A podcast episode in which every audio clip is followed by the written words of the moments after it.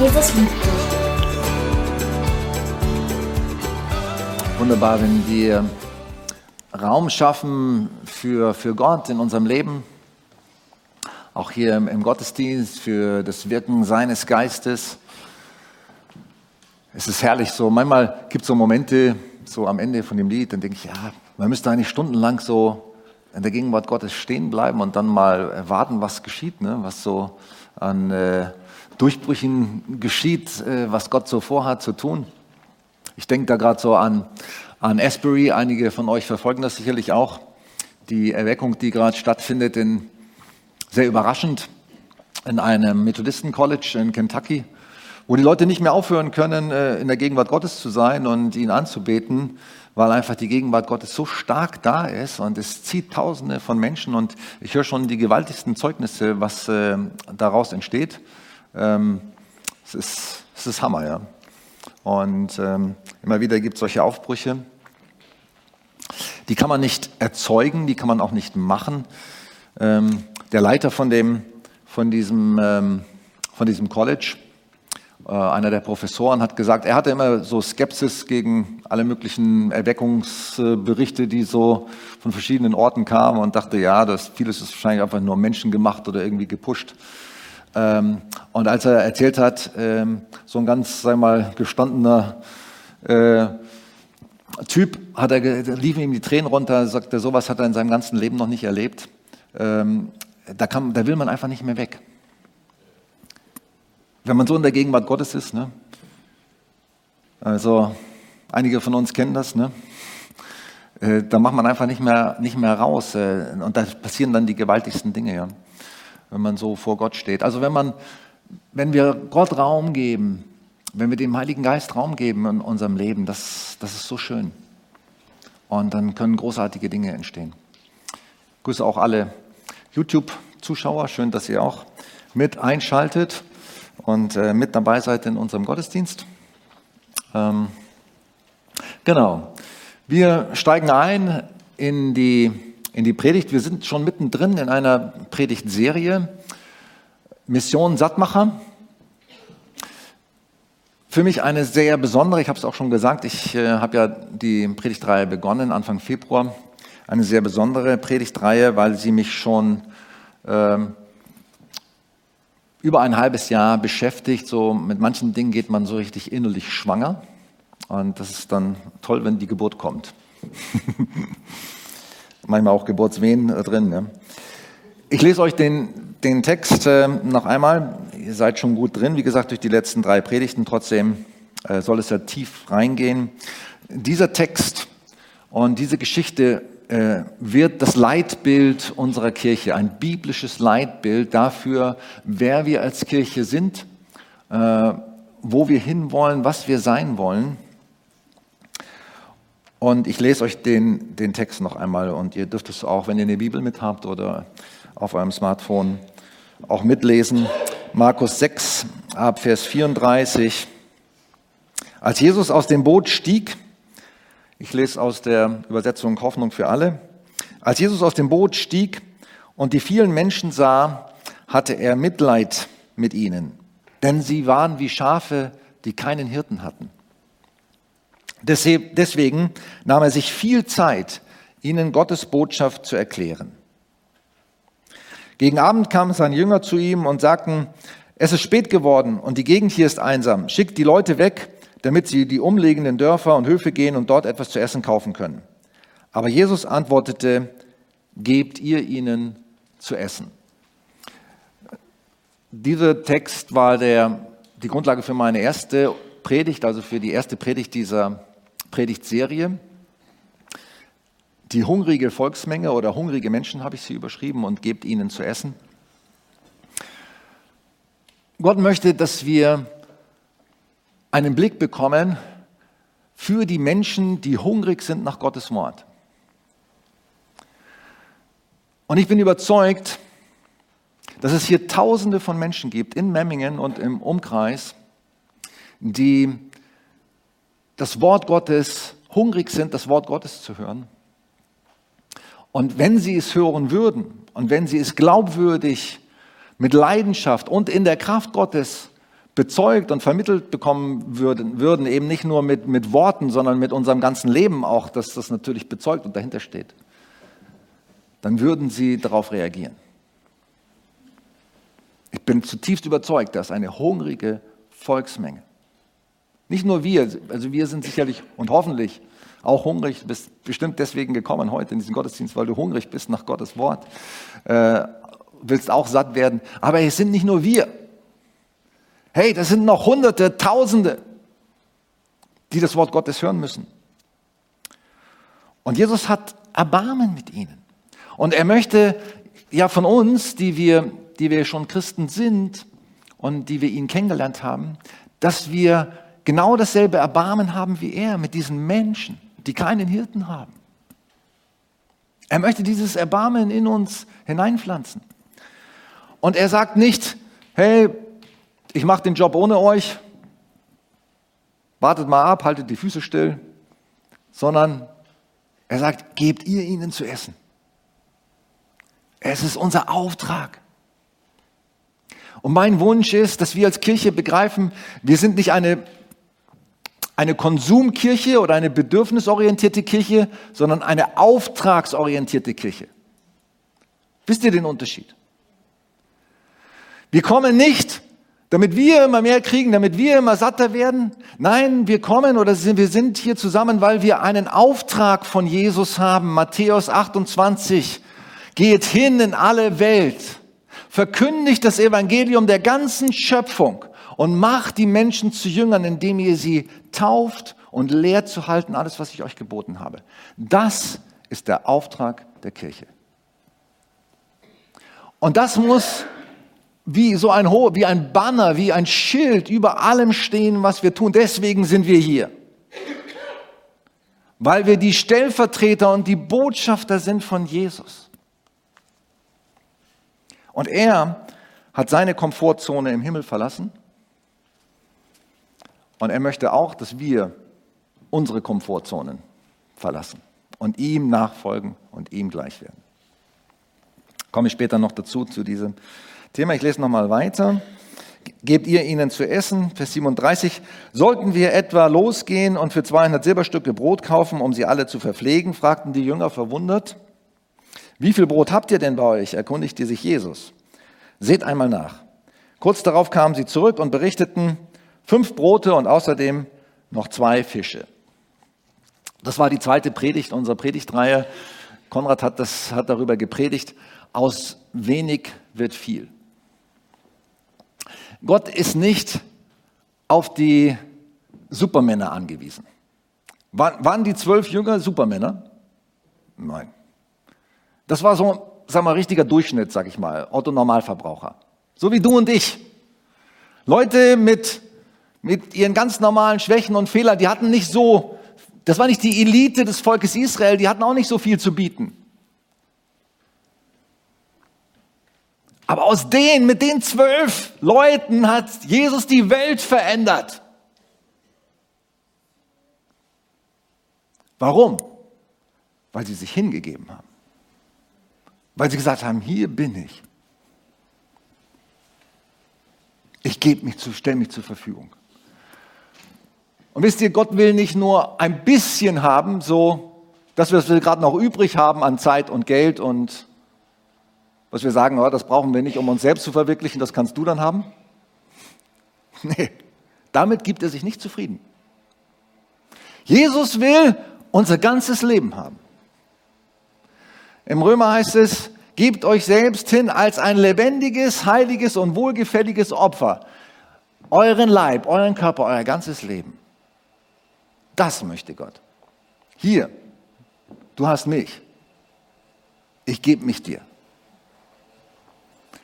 Und wisst ihr, egal was du mitbringst an Begabungen, an Ausbildung oder was auch immer, wenn du das machst, dann wirst du nicht ein blaues Wunder erleben, sondern dann wirst du ein Wunder erleben. Dann wirst du erleben, wie Gott daraus ein Wunder macht. Wenn wir uns zu ihm zur Verfügung stellen, dann macht Gott ein Wunder daraus, egal wie viel das ist. Aber Hauptsache, es ist alles, was du hast. Und du hältst nichts zurück. Der Junge hat alles gegeben. Der hat nicht gesagt, ja, aber einen Fisch und ein Brot brauche ich noch für mich, damit ich auch satt werde. Der hat alles gegeben. Und dann geht es weiter. Dann nahm Jesus die fünf Brote und die beiden Fische, sah zum Himmel auf und dankte Gott. Und er teilte das Brot und reichte es seinen Jüngern. Das war die Predigt von, von Dave letzten Sonntag, der wahre Sattmacher. Was wäre diese Geschichte gewesen, die Speisung der 5000 ohne das Wunder? Und das Wunder geschah in den Händen von Jesus. Da geschah das Wunder. Als er sagte, hier, ich bringe dir das Vater. Und nur durch Jesus, nur durch ihn geschehen die Wunder. Die Apostel, als sie da den einen Gelähmten äh, sagten, sie haben gesagt, Silber und Gold haben wir nicht, aber was wir haben, das geben wir dir im Namen von Jesus Christus, steh auf und geh. Sie wussten, das haben sie nicht in sich selber, sie wussten, sie hatten das nur durch die Kraft, die sie durch Jesus hatten und durch, durch sein Vorbild natürlich, dass er auch Kranke geheilt hat. Aber sie wussten, und später haben sie auch gesagt, es war nicht unsere Kraft, es war nicht unsere Vermögen, nicht wir, sondern der Name Jesus Christus hat diesen Menschen geheilt. Nur in seinem Namen, nur durch ihn geschehen die Wunder. Und wir brauchen ihn und wir brauchen Wunder. Wir müssen nicht nur bei dem menschlich Machbaren stehen bleiben, sondern wir brauchen seine Kraft. Wir brauchen das Übernatürliche. Viele von uns brauchen das in ihrem persönlichen Leben und als ganze Kirche brauchen wir das auch. Und heute ist jetzt der Abschluss von der, von der Predigtreihe. Das biblische Leitbild, genau, Speisung der 5000 für unsere Kirche. Und heute habe ich jetzt überschrieben, die Predigt Steps of Faith, Schritte des Glaubens, Schritte im Glauben gehen. Zunächst mal etwas, was davor kommt. Es hat vielleicht auch mit Schritte des Glaubens zu tun. Da ordnete Jesus an, dass sie sich in Gruppen in Gras setzen sollten. Sie bildeten, so bildeten sie Gruppen von jeweils 50 oder 100 Personen. Viele von euch kriegen ja mit, dass wir gerade auch in einem Prozess sind, Strukturen zu ändern, Leitungsstrukturen und andere Strukturen, vieles zu überdenken in der Kirche, dass wir, dass wir Ordnung hineinbringen in manche Bereiche, die so ein bisschen brach gelegen haben oder auch völlig brach gelegen haben, zum Teil bei uns in der Kirche. Es ist wichtig, dass wir Ordnungen und Strukturen schaffen. Weil Gott ist ein Gott der Ordnung. Am Anfang war die Erde wüst und leer, heißt es äh, in der Bibel. Ein Tova Bohu. Hast du es auch schon mal zu deinen, zu unseren Kindern meine Mutter hat das immer zu mir gesagt, es ist ein Tovabo hier in deinem Zimmer, ne? Musst du mal wieder aufräumen. Ähm, Tohuwabohu ist, wenn alles ein Durcheinander ist, keine Ordnung ist, keine Struktur da ist. Gott ist ein Gott der Ordnung. Und wenn er spricht, und er, er sprach, da kam Ordnung in diese Welt. Hey, und wie geordnet ist das alles? Ich meine, Manchmal sieht man nur das Chaos, aber hey, schau dir nur mal den Körper an oder eine einzelne Zelle oder so. Was für eine Ordnung, was für eine Struktur ist da drin? Oder so ein, so ein Universum und, und das Planetensystem. Das ist doch zuverlässig, da kann man sich drauf verlassen. Da gibt es Naturgesetze, mit denen kann man rechnen. Oder? Gott schafft Ordnungen und Strukturen, auf die man sich verlassen kann.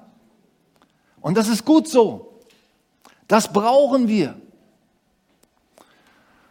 Und der Heilige Geist hat durch diese Stelle, da ordnete Jesus an, dass, Jesus an, dass sie sich in Gruppen in Gras setzen sollten. Sie bildeten Gruppen von jeweils 50 und 100 Personen. Hat zu mir der Heilige Geist gesprochen, hey, es ist wichtig, dass wir Ordnungen und Strukturen schaffen. Weil Gott ein Gott der Ordnung ist. Manchmal ist er auch wild und, aber sag mal, grundsätzlich ist er erstmal vorhersagbar. Und er hat Gesetze und Ordnungen und Strukturen geschaffen, auf die man sich verlassen kann, auf die man bauen kann, mit denen man rechnen kann. Und das ist gut so. Ich wurde auch erinnert an die Stelle aus Im zweiten Buch Mose. Mose hatte das Volk Israel in die Wüste geführt, also aus der äh, Gefangenschaft aus Ägypten. Ein Millionenvolk. Und dann hat er sich, der Leiter, der Präsident sozusagen, ähm, hat sich um jede Kleinigkeit gekümmert. Von morgens bis abends saß er da und hat sich jeden Pipifax der Leute angehört. Und dann kam sein Schwiegervater Jethro. Das war übrigens ein, das war keiner aus dem Volk Israel, sondern es war ein midianitischer Priester, ein heidnischer Priester, kann man sagen. Und hat Mose einen Tipp gegeben. Willst du hören, was ich dir zu sagen habe? Wisst ihr, manchmal können wir auch von Leuten außerhalb der Kirche, zum Beispiel aus der Wirtschaft oder sonstigen Gruppierungen, gute Tipps bekommen. Die sagen nicht nur Mist. Und ich, die Leute sagen, ja, wenn wir uns, sage ich jetzt mal, an, an Organisationsprinzipien zum Beispiel aus der Wirtschaft organisieren und die hier einführen wollen, das ist ja weltlich, das ist ja ungeistlich. Oder wenn man sich mit Psychologie beschäftigt oder sonstigen Dingen, das hat ja nichts mit Gott zu tun. Das ist totaler Quatsch. Man kann so viel lernen. Auch wir als Christen können so viel lernen von Menschen aus der Welt. Und wisst ihr, Mose war der demütigste aller Menschen, sagt es einmal, sagt Gott über ihn. Der demütigste aller Menschen. Warum war er demütig? Weil er sich hat was sagen lassen. natürlich in erster Linie von Gott, aber er hat sich sogar von seinem, von seinem Schwiegervater, der nicht zum Volk Gottes gehörte, der ein heidnischer Priester war, hat er sich Tipps geben lassen. Das finde ich cool. Und er hat ihm gesagt, Mose, wenn du so weitermachst, wenn du dich hier um jeden Kleinkram kümmerst als Leiter, dann wirst du selber einen Burnout haben und dein Volk wird zugrunde gehen und ihr werdet niemals als Ziel kommen. Ihr müsst was ändern.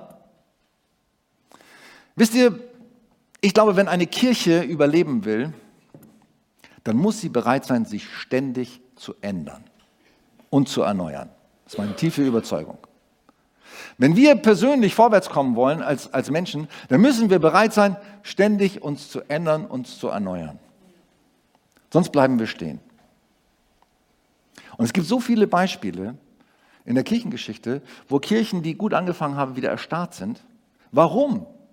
Weil sie nicht bereit waren und zu sagen, hey, wir sind bereit, mal Schritte zu gehen, mal darüber nachzugehen, ist das überhaupt noch dran, was wir so machen oder wie wir die Dinge machen? Wir könnten es doch auch mal ganz anders machen. Das ist so wichtig. Ich glaube, eine Kirche muss, eine lebendige Kirche muss ständig in Bewegung sein muss immer sagen, wie können wir Dinge besser machen, anders machen. Letztendlich natürlich mit dem Ziel, dass wir Gott mehr Ehre geben, dass wir mehr Menschen erreichen, dass wir das Evangelium effektiver verkündigen. So eine Kirche möchte ich dabei sein. Bei einer Kirche, die stehen bleibt und sagt, oh, vor 20 Jahren, vor 30 Jahren, da war alles viel besser. Nee. Ich möchte vorwärts gehen. Ich möchte in Bewegung bleiben. Das ist Leben, wenn man in Bewegung ist. Deswegen auch Strukturen und Ordnungen äh, zu schaffen, hin, zu, zu, hinterfragen, immer wieder zu erneuern, ist wichtig.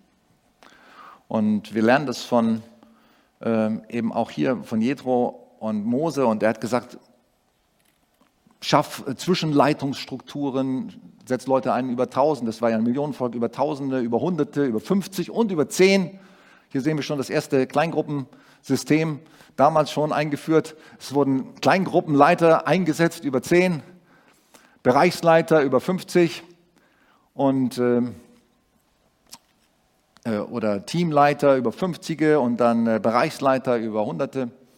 Ähm, wie, würde, wie würden Sammy die Ranger funkt, funktionieren ohne Strukturen und Ordnungen? Geht nicht, oder? Funktioniert einfach nicht. Und wo gute Ordnungen und Strukturen sind, hey, da können wir, können wir auch was bewegen. Aber mir wurde auch bewusst, nicht nur die Strukturen, es geht nicht um die Strukturen und um die Ordnungen, sondern ich kam auf dieses Bild auf der nächsten Folie, neuer Wein in neue Schläuche. Also betrachten wir mal die Strukturen und die Ordnungen als die Schläuche. Sind Schläuche wichtig?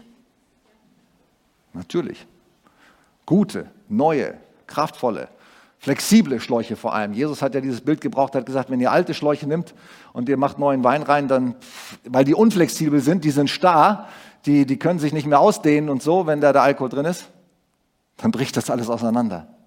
Flexible, gute, starke, neue Schläuche, gute Strukturen, die etwas auffangen können, die Menschen auffangen können, die Menschen integrieren können, die Menschen weiterbringen in ihrer persönlichen Entwicklung hin zu Leitern fördern, die jeden einzelnen Christen an den richtigen Platz setzen. Gute Strukturen sind so wichtig. Aber was wären die Schläuche ohne den Wein? Pff. Leer. Nichts.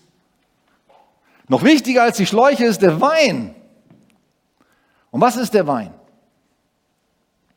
Für mich ist der Wein das lebendige Wirken und die Gegenwart des Heiligen Geistes, die Kraft Gottes. Das ist der Wein. Wozu schaffen wir Strukturen und Ordnungen? Weil wir erwarten, dass Gott sie füllt mit seiner Power, dass er kommt mit seiner übernatürlichen Kraft dass er sie benutzt, um Wunder zu tun, um Dinge zu tun, die wir menschlich nicht tun können. Deswegen schaffen wir sie. Wir wollen, dass der Geist fließt und dass wir überwältigt werden von der Gegenwart und der Kraft Gottes.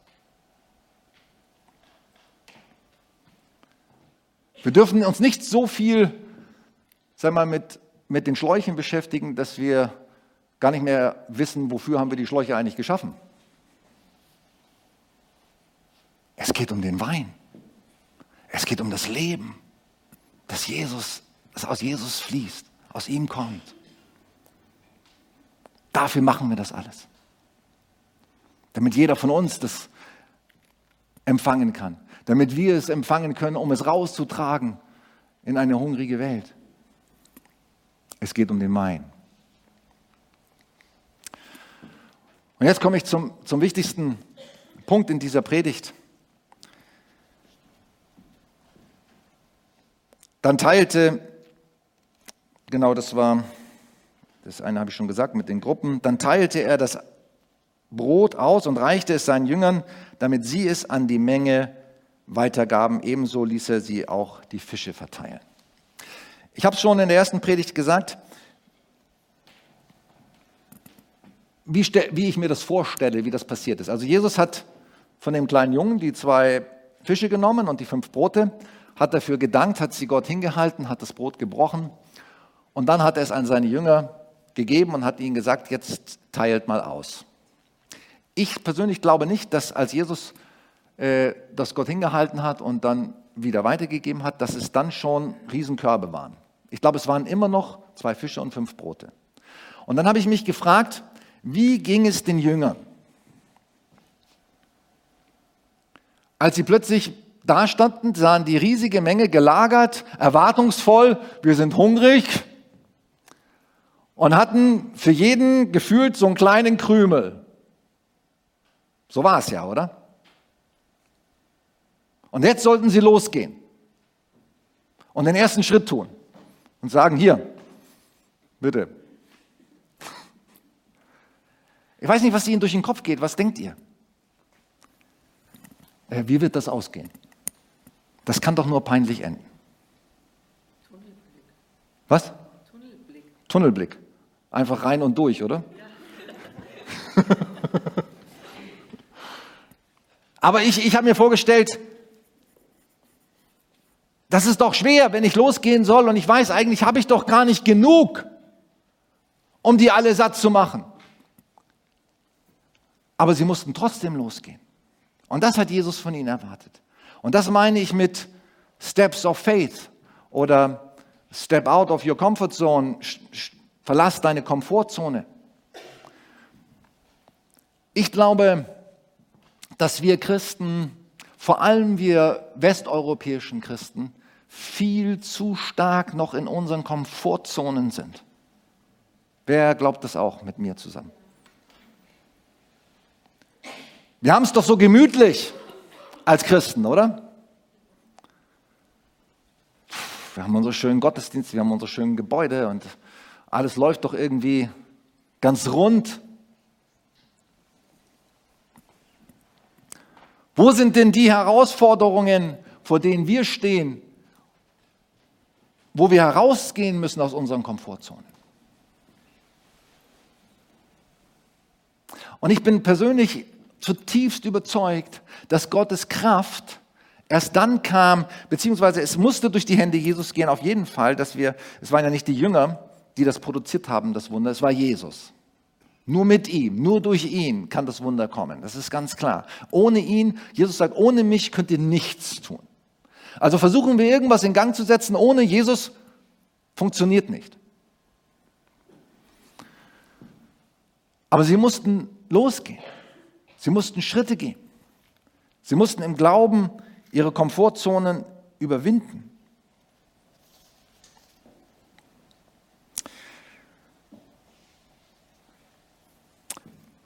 Ich denke so an Geschichten aus der Bibel, wie zum Beispiel mit Noah.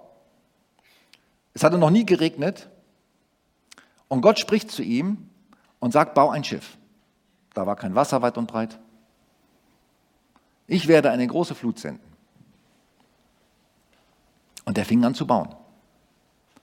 Und er baute nicht nur einen Tag, sondern der baute 100 Jahre an, diesem, an dieser Arche. Und jeden Tag hat er Spott geerntet von den Menschen. Pff, schaut euch den Verrückten an. Baut er an dem Schiff. Was denkt er, was daraus werden soll? Sie haben ihn nur verlacht. Der hatte nur einen Grund, er hatte was von Gott gehört und darauf hat er sich gestellt.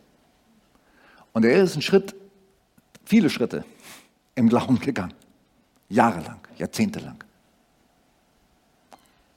Aber Gott hat ihn belohnt.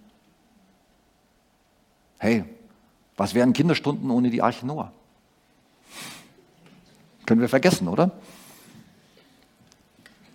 Ich meine jetzt nicht nur bezogen auf Kinderstunde, aber man muss auch mal sehen, was, was am Ende dabei rausgekommen ist. Gott hat ein Riesenwunder getan. Natürlich auch ein Riesengericht für, für die ganze Menschheit, aber ich sage mal, er hat ja daran etwas demonstriert. Wer sich auf ihn verlässt, wer sich auf sein Wort verlässt und wer Schritte im Glauben geht, der wird ein mächtiges Wunder erleben. Glaubst du das? Glaubst du, dass das nicht nur für Noah gilt, sondern auch für dich? Oder Abraham, dem Gott sagte, geh aus aus deines Vaters Haus in das Land, das ich dir zeigen werde. Der hatte keine Ahnung, wo das hingehen sollte, die Reise. Der hatte keine Ahnung, was da auf ihn wartet. Aber er ist losgezogen. Er ist Schritte gegangen im Glauben. Und er ist der Vater des Glaubens, sagt die Bibel. Solche Menschen sollen wir sein. Heraustreten aus unserer Komfortzone und Schritte des Glaubens gehen, auf sein Wort hin. Auf das, was er durch sein Wort zu uns spricht, zu unserem Herzen sagt, in unseren Geist hineinredet, was der Geist lebendig macht, durch die Bibel oder auch durch prophetische Worte oder einfach durch seine Stimme in uns, was der Heilige Geist uns sagt, das sollen wir tun. Und dann werden wir Wunder erleben.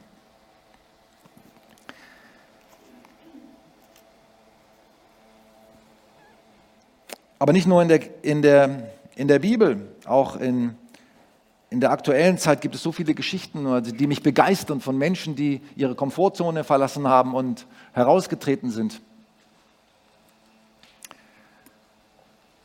Menschen, die, die bereit waren, zu sagen, okay, ich lasse mich auf dieses Abenteuer ein, dass ich mich auf Gottes Wort und auf seine Zusagen verlasse und auf das, was er mir ins Herz legt.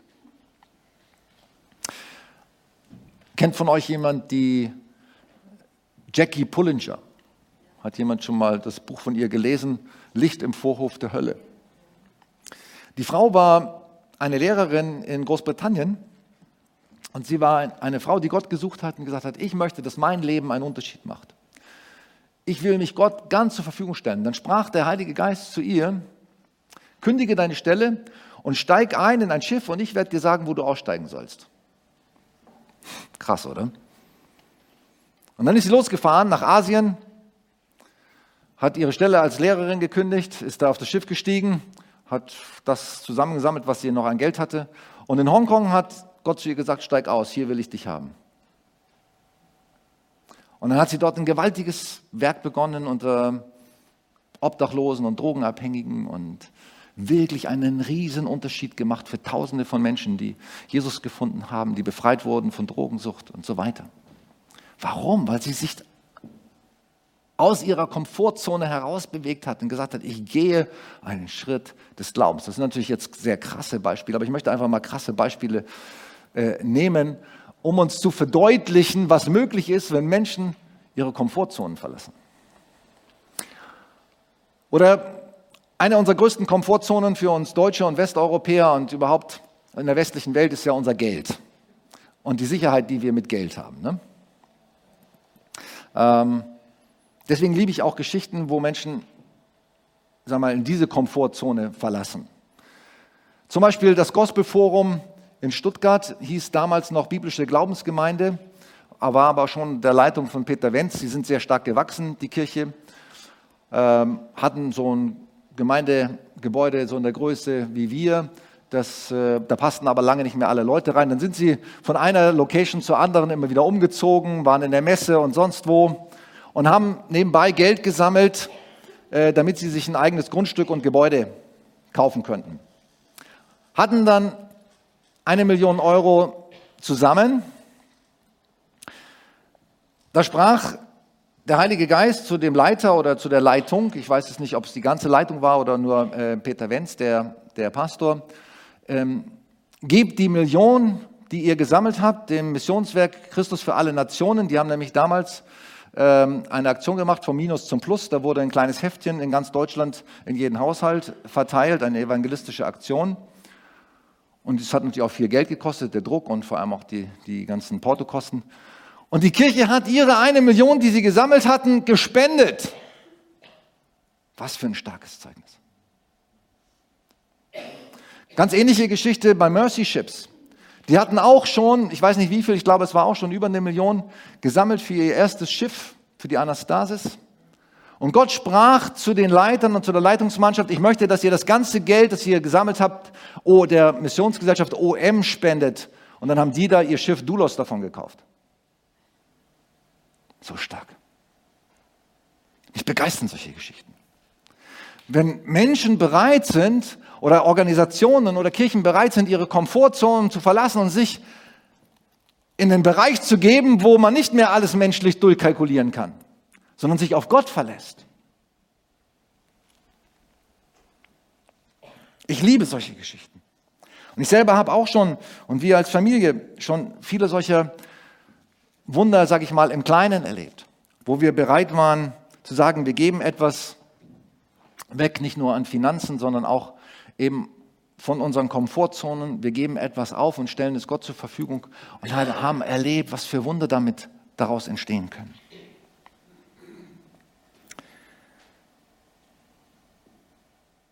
Ich möchte dich heute fragen,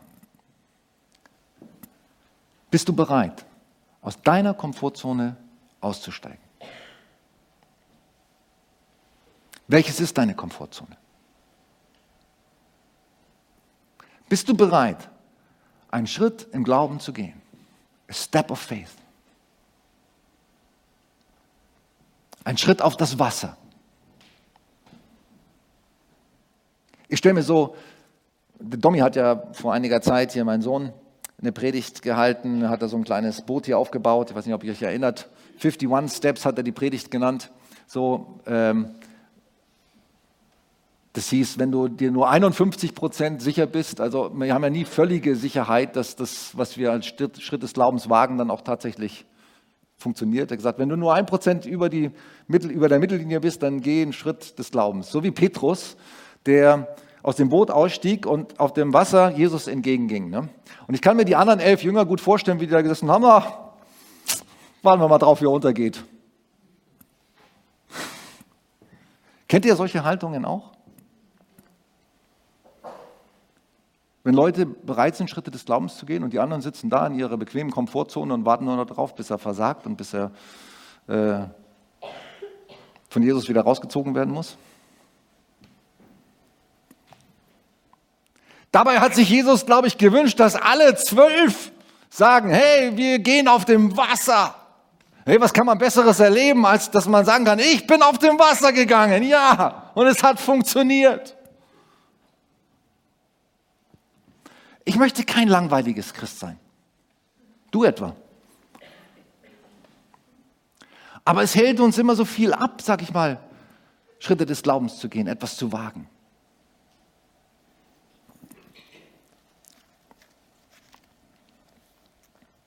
Was ist dein, deine Komfortzone? Welcher Schritt ist für dich dran? Wir haben demnächst eine Taufe am 12. März und du kannst dich auch noch anmelden. Und heute sind auch Leute hier, die sind noch nicht getauft.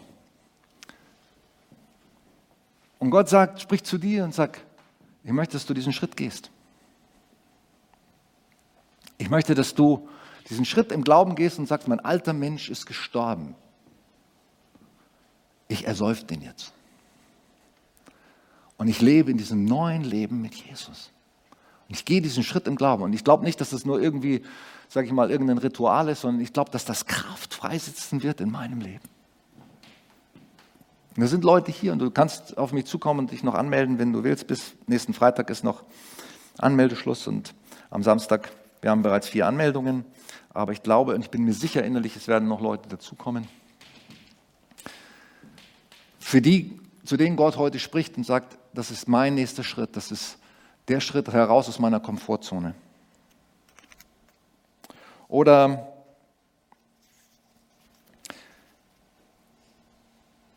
vielleicht ist es äh, ein Missionseinsatz, den du mitmachen sollst. Zum Beispiel nach Serbien, den wir, was wir anbieten hier als Kirche, oder auch auf einen anderen Missionsfeld, auf dem Gott dich ruft. Ich sehe hier auch ein Ehepaar, die recht frisch sind, die, die auch mal einen Schritt gegangen sind und auch andere von uns, äh, die sich haben rufen lassen und sagen, wir gehen einen Schritt und wir stellen uns Gott zur Verfügung. Und, und habt ihr gute Erfahrungen gemacht? Verschiedene, ja. Es ist herausfordernd, aber man erlebt Gott. Jeder, der bereit ist, mal so einen Schritt zu gehen, auch auf eine Missionsseite zu gehen oder mal auf eine Jüngerschaftsschule oder sich mal ein ganzes Jahr zum Beispiel äh, Gott zur Verfügung zu stellen und zu sagen, da diene ich dir. Hey, das sind die besten Dinge, die du tun kannst in deinem Leben. Stell dich ihm zur Verfügung. Geh mal einen Schritt heraus aus deiner Komfortzone.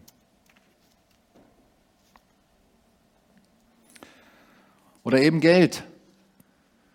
Vielleicht hast du viel Geld beiseite gelegt für alle Eventualitäten. Ja, mein Auto könnte kaputt gehen und die Waschmaschine, der Kühlschrank, äh, der Trockner, äh, der, die Geschirrspülmaschine und äh, der nächste Urlaub und so weiter und so fort. Und man packt immer mehr Geld zur Seite. Hey, wisst ihr, wie viel, wie viel Geld die Deutschen auf die Seite gelegt haben? Das glaubt ihr nicht. Das ist der Hammer. Ich stelle mir so vor, nur ein Bruchteil davon würde dem Reich Gottes zur Verfügung stehen. Hey, was da könnte da passieren? Da wären Durchbrüche möglich. Noch und nöcher. Was ist dein nächster Schritt heraus aus der Komfortzone? Oder dich zur Verfügung stellen für, für Mitarbeit. Sagen, hier bin ich, ich gebe meine Zeit. Ich gebe nicht nur meine Zeit nur in eigene Hobbys, sondern ich stelle mich dem Reich Gottes zur Verfügung. Hier, es werden hier in der Kirche so viele Mitarbeiter an so vielen Stellen gesucht. Und wir haben so viele Leute, die noch nirgendwo mitarbeiten. Ich weiß nicht, was dich hindert. Aber Gott wird dich belohnen, wenn du Schritte gehst heraus aus deiner Komfortzone und dich zur Verfügung stellst. Und du wirst ein abenteuerliches Leben erleben. Vielleicht ist es auch dran für dich, eine Kleingruppe zu starten. Oder es ist der Schritt dran, dass du mal sagst, ich gehe den Schritt des Glaubens und erzähle meinem Nachbarn oder dem Arbeitskollegen, wie ich zum Glauben an Jesus gekommen bin. Ich frage ihn, ich spreche ihn mal an in der Pause oder bei Gelegenheit und sagen, du, ich würde gern, gern mal mit dir über etwas sprechen was mir sehr wichtig ist. Hast, hättest du mal Zeit dafür? Ich würde dir gerne erzählen, was mir das Wichtigste geworden ist im Leben und warum. Das wäre doch super. Aber für viele ein enormer Schritt heraus aus ihrer Komfortzone. Aber so wichtig. Wenn wir, wenn wir sehen, da sind hungrige Menschen in der Welt, die, deren Hunger nur gestillt werden kann, wenn Jesus ihnen begegnet, dann drängt sich etwas in uns herauszukommen aus unserer Komfortzone.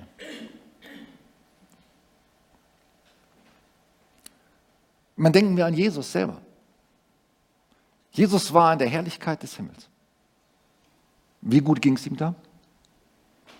Blendend. Der hatte nichts, was ihm fehlte.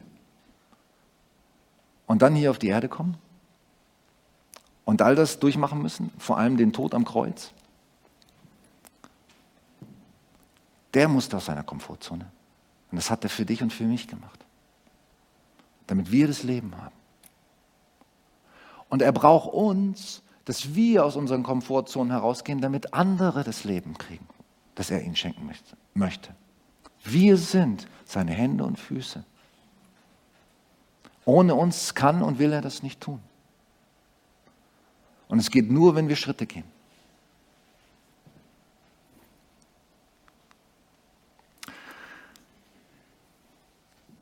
Nach der sehr herausfordernden Teil kommt noch ein schöner Teil zum Entspannen. Wenn wir diese Schritte gehen, wir werden nicht zu kurz kommen. Zwölf Körbe wurden am Ende eingesammelt. Sie hatten am Ende mehr, als mit was sie angefangen hatten. Hey, das ist Gottes Mathematik, oder? Und das ist seine Zusage, Matthäus 6, Vers 33, trachtet zuerst nach dem Reich Gottes und alles andere wird euch hinzugetan werden. Hat jemand von euch schon mal Mangel erlebt, der gesagt hat, ich stelle mich Gott zur Verfügung und ich gehe Schritte im Glauben aus meiner Komfortzone heraus? Hat jemand von euch erlebt, dass Gott ihn im Stich gelassen hat?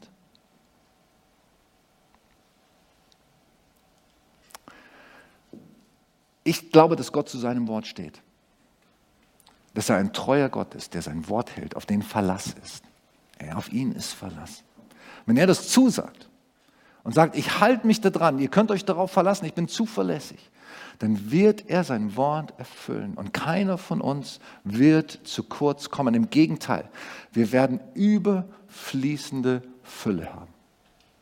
Überfließende Fülle. Der Herr ist mein Hirte. Mir wird nichts mangeln. Ich wünsche mir, dass das jeder einzelne von uns diese Erfahrung macht.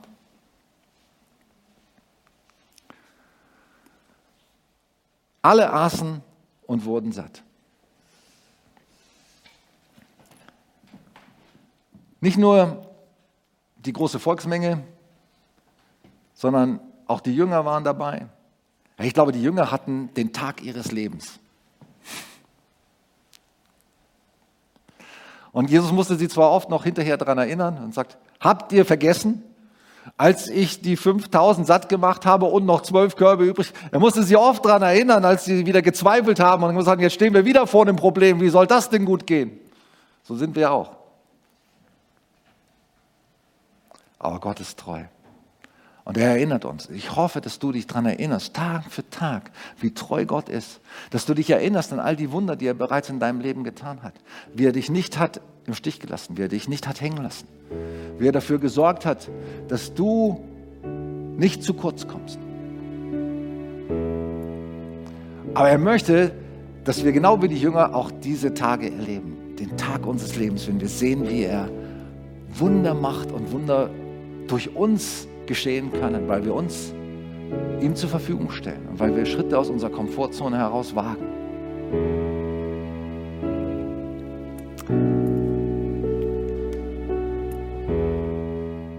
Ich glaube nicht, dass Gott so ein willkürlicher Gott ist, der mal sagt, ja, heute tue ich mal dem was Gutes und heute mal dem und heute mache ich mal eine Erweckung in Asbury und mal in drei Jahren mal in Asien oder so. So wie ich gerade Lust habe, wie es mir gerade passt, wo ich gerade nach meine Laune danach steht. Nein. Ich glaube, Gott will überall Erweckung wirken. Zu jeder Zeit und immer. Und er wartet darauf, dass wir Schritte gehen des Glaubens, damit seine Kraft kommen kann und fließen kann. Dass wir heraustreten aus unseren Komfortzonen dass wir uns zur Verfügung stellen, dass wir von ganzem Herzen nach ihm suchen, dass er ja nicht irgendwie das bekommt von unserem Leben, von unserer Zeit, von unserem Geld, was wir gerade noch übrig haben, was noch am Ende des Tages, nachdem alles andere erledigt ist, noch für ihn als Reste abfällt. Dann können wir nicht mit Wundern rechnen. Sondern wenn Gott den ersten Platz hat in unserem Leben. Wenn er der Erste ist wenn er der Wichtigste ist, wenn ihm unser ganzes Herz gehört und wir Schritte tun im Glauben.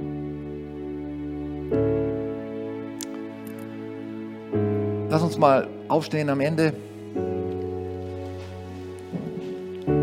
Eine Zeit nehmen, in der wir uns prüfen und fragen, Gott, wo ist denn, was ist denn für mich dran? Habe ich eine Komfortzone, die du möchtest, die ich verlassen soll? Gibt es Schritte, die für mich dran sind, die du mit mir gehen möchtest?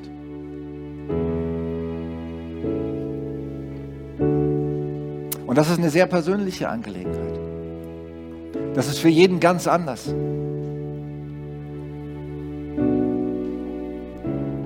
Zu dem einen, zu dem reichen Jüngling, hat er gesagt, verkaufe alles, was du hast und gib es den Armen und folge mir nach, so wirst du einen Schatz im Himmel haben. Solche Leute gibt es hier auch. Zu denen sagt Gott, du hast deine Sicherheit nur bisher darauf gesetzt, dass du alles absichern kannst, dass du alles unter Kontrolle hast. Aber ich will, dass du einen Schritt gehst und sagst, hier hast du alles, hier hast du alles von mir. Ich bin bereit, alles zu geben. Ich gebe meinen, meinen Job auf, ich gebe meine, meine Sicherheit auf, ich stelle mein Geld zur Verfügung fand das krass, wie, wie mein Sohn mir gesagt hat, letztes Jahr gesagt hat, ich gebe meinen gut bezahlten, er war ja schon längst verbeamtet, schon sechs Jahre, ich höre auf bei der Polizei, ich gehe auf die Bibelschule. Ich weiß noch nicht genau, wie ich das finanzieren soll, aber ich wage den Schritt. Super. Oder viele von euch kennen Simon Schläfer, der auch eine Zeit lang hier in der Gemeinde war, war Oberarzt, hatte alles abgesichert. Jetzt geht er als Missionsarzt in den Niger. Super. So cool.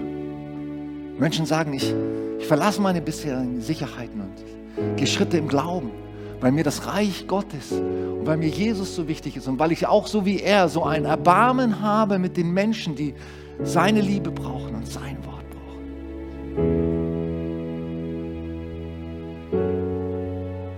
Für andere sind es kleinere Schritte, aber ich glaube, für jeden von uns ist es dran, sich zu prüfen, wo muss ich raus aus meiner Komfortzone? Und es sind auch Leute hier heute Morgen, die, die haben noch nicht mal die Komfortzone verlassen, zu sagen, ich gehe den Schritt und lass mich auf Gott ein. Ich gebe meine Zweifel auf. Das, was mich davon abhält, zu sagen, ich gebe mich überhaupt Jesus zur Verfügung, ich gehe diesen Schritt, zu sagen, ich glaube an dich, Gott, und ich verlasse mich jetzt darauf, dass das dein Wort ist und dass das die Wahrheit ist und ich lade dich ein in mein Leben und du sollst von jetzt an der Herr meines Lebens sein. Das ist ja überhaupt der wichtigste Schritt des Glaubens. Und auch heute sind Menschen hier, die diesen, Schritt noch nicht vorbehaltslos gegangen. Und heute hast du die Möglichkeit zu sagen, hier bin ich Herr, hier hast du mein Leben. Ich gebe dir mein Leben. Ich vertraue dir. Ich möchte, dass du in mein Leben kommst, dass du mein Herr bist von jetzt. Und ich will meine Zweifel ablegen. Ich lege sie ab und ich spreche dir jetzt mein Vertrauen aus und sage, ich glaube an dich. Und ich möchte mit dir ein Gebet sprechen. Du kannst es laut nachsprechen und jeder andere auch, der das Bedürfnis hat, das mitzusprechen, auch wenn du es zum wiederholten Male tust, das ist kein Fehler. Vater im Himmel, sprich es laut nach. Vater im Himmel. Ich danke dir, dass du mich liebst und dass du mich kennst. dass du einen guten Plan hast für mein Leben. Und danke, Jesus, dass du für mich auf diese Welt gekommen bist. Dass du für mich am Kreuz gestorben bist. Dass du alle meine Schuld bezahlt hast. Und dass du mir ewiges Leben schenkst. Ich lade dich ein, komm in mein Herz. Vergib mir all meine Schuld. Von jetzt an will ich mit dir und für dich leben.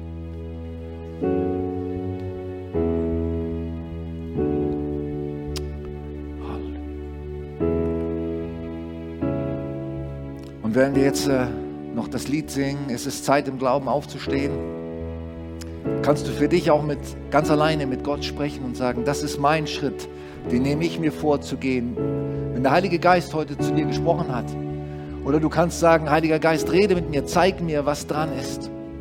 Welcher Schritt des Glaubens ist für mich dran als nächstes? Wo ist das Abenteuer des Glaubens, das ich mit dir gehen soll?